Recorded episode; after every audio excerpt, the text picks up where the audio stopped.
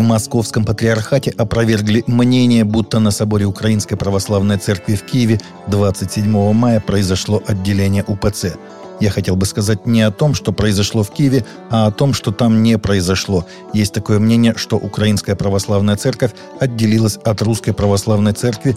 Это не так. Никакого заявления об отделении от Русской Православной Церкви не было. Не было сделано никакого заявления о том, чтобы у Украинской Православной Церкви появился какой-то новый статус. Наоборот, в очередной раз она подтвердила, что обладает статусом независимости и самостоятельности, который был дан ей еще в 1990 году, заявил журналистам в воскресенье глава отдела внешних церковных связей РПЦ митрополит Иларион. В минувшую пятницу архиерейский собор УПЦ выразил несогласие с позицией патриарха Кирилла по поводу военной операции РФ на Украине и принял изменения в устав, которые, как было объявлено, делают УПЦ независимой.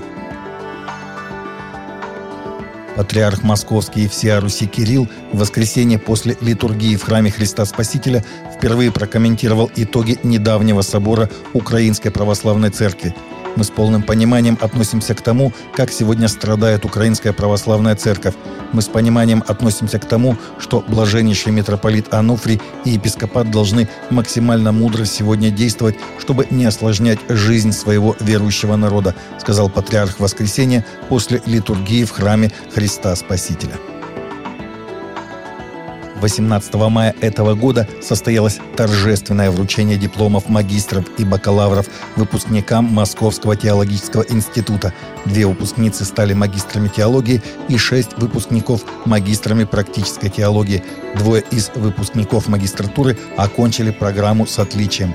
15 выпускников получили дипломы бакалавров практической теологии, из них двое с отличием – Выпускники поблагодарили руководство института, сотрудников и преподавателей за высокое качество духовного образования и теплую атмосферу в студенческой среде.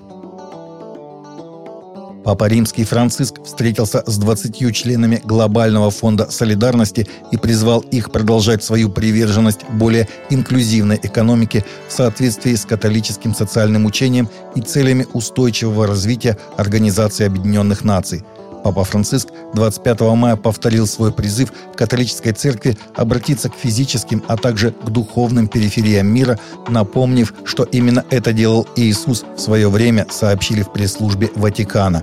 В своем выступлении Папа Франциск подчеркнул, что солидарность является основной ценностью социальной доктрины церкви но что для того, чтобы это слово стало реальностью, оно должно сопровождаться близостью и состраданием к другим, к маргинализированным людям, бедным и мигрантам. В нигерийском городе мусульмане устроили погром и поджоги христианских домов и магазинов из-за поклепа подстрекателя, усмотревшего богохульство в высказывании христианки в соцсети, сообщает Christian Headlines. Толпы возбужденной мусульманской молодежи 20 мая громили христианские дома и имущество в городе Катанге, штат Буча на северо-востоке Нигерии. Кто-то пустил слух о том, что 40-летняя Рода Джатао, сотрудница медицинской службы в местной администрации, оставила богохульный комментарий с оскорблениями пророка ислама. Сама Джатао успела сбежать из Катанги, в противном случае с ней бы расправились. Гнев мусульман обрушился на невинных христиан. Местный пастор, преподобный Джибрин Наба Варджи, подтвердил информацию о погромах христианских домов и магазинов. Согласно новому отчету за последнее десятилетие, в Соединенном Королевстве закрылось более двух тысяч церквей.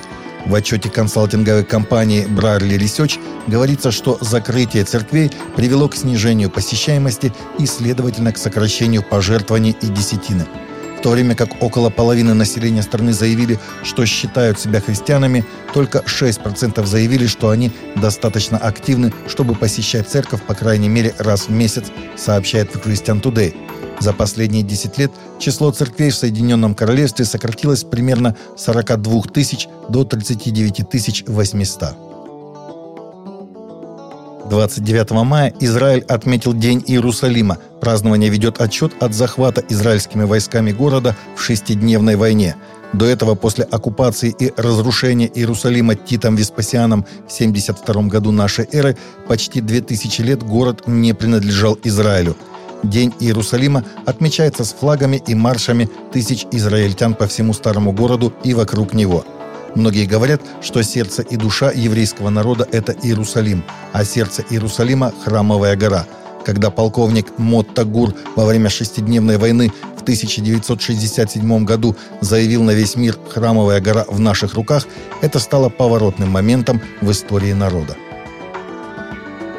Таковы наши новости на сегодня. Новости взяты из открытых источников. Всегда молитесь о полученной информации и молитесь о мире.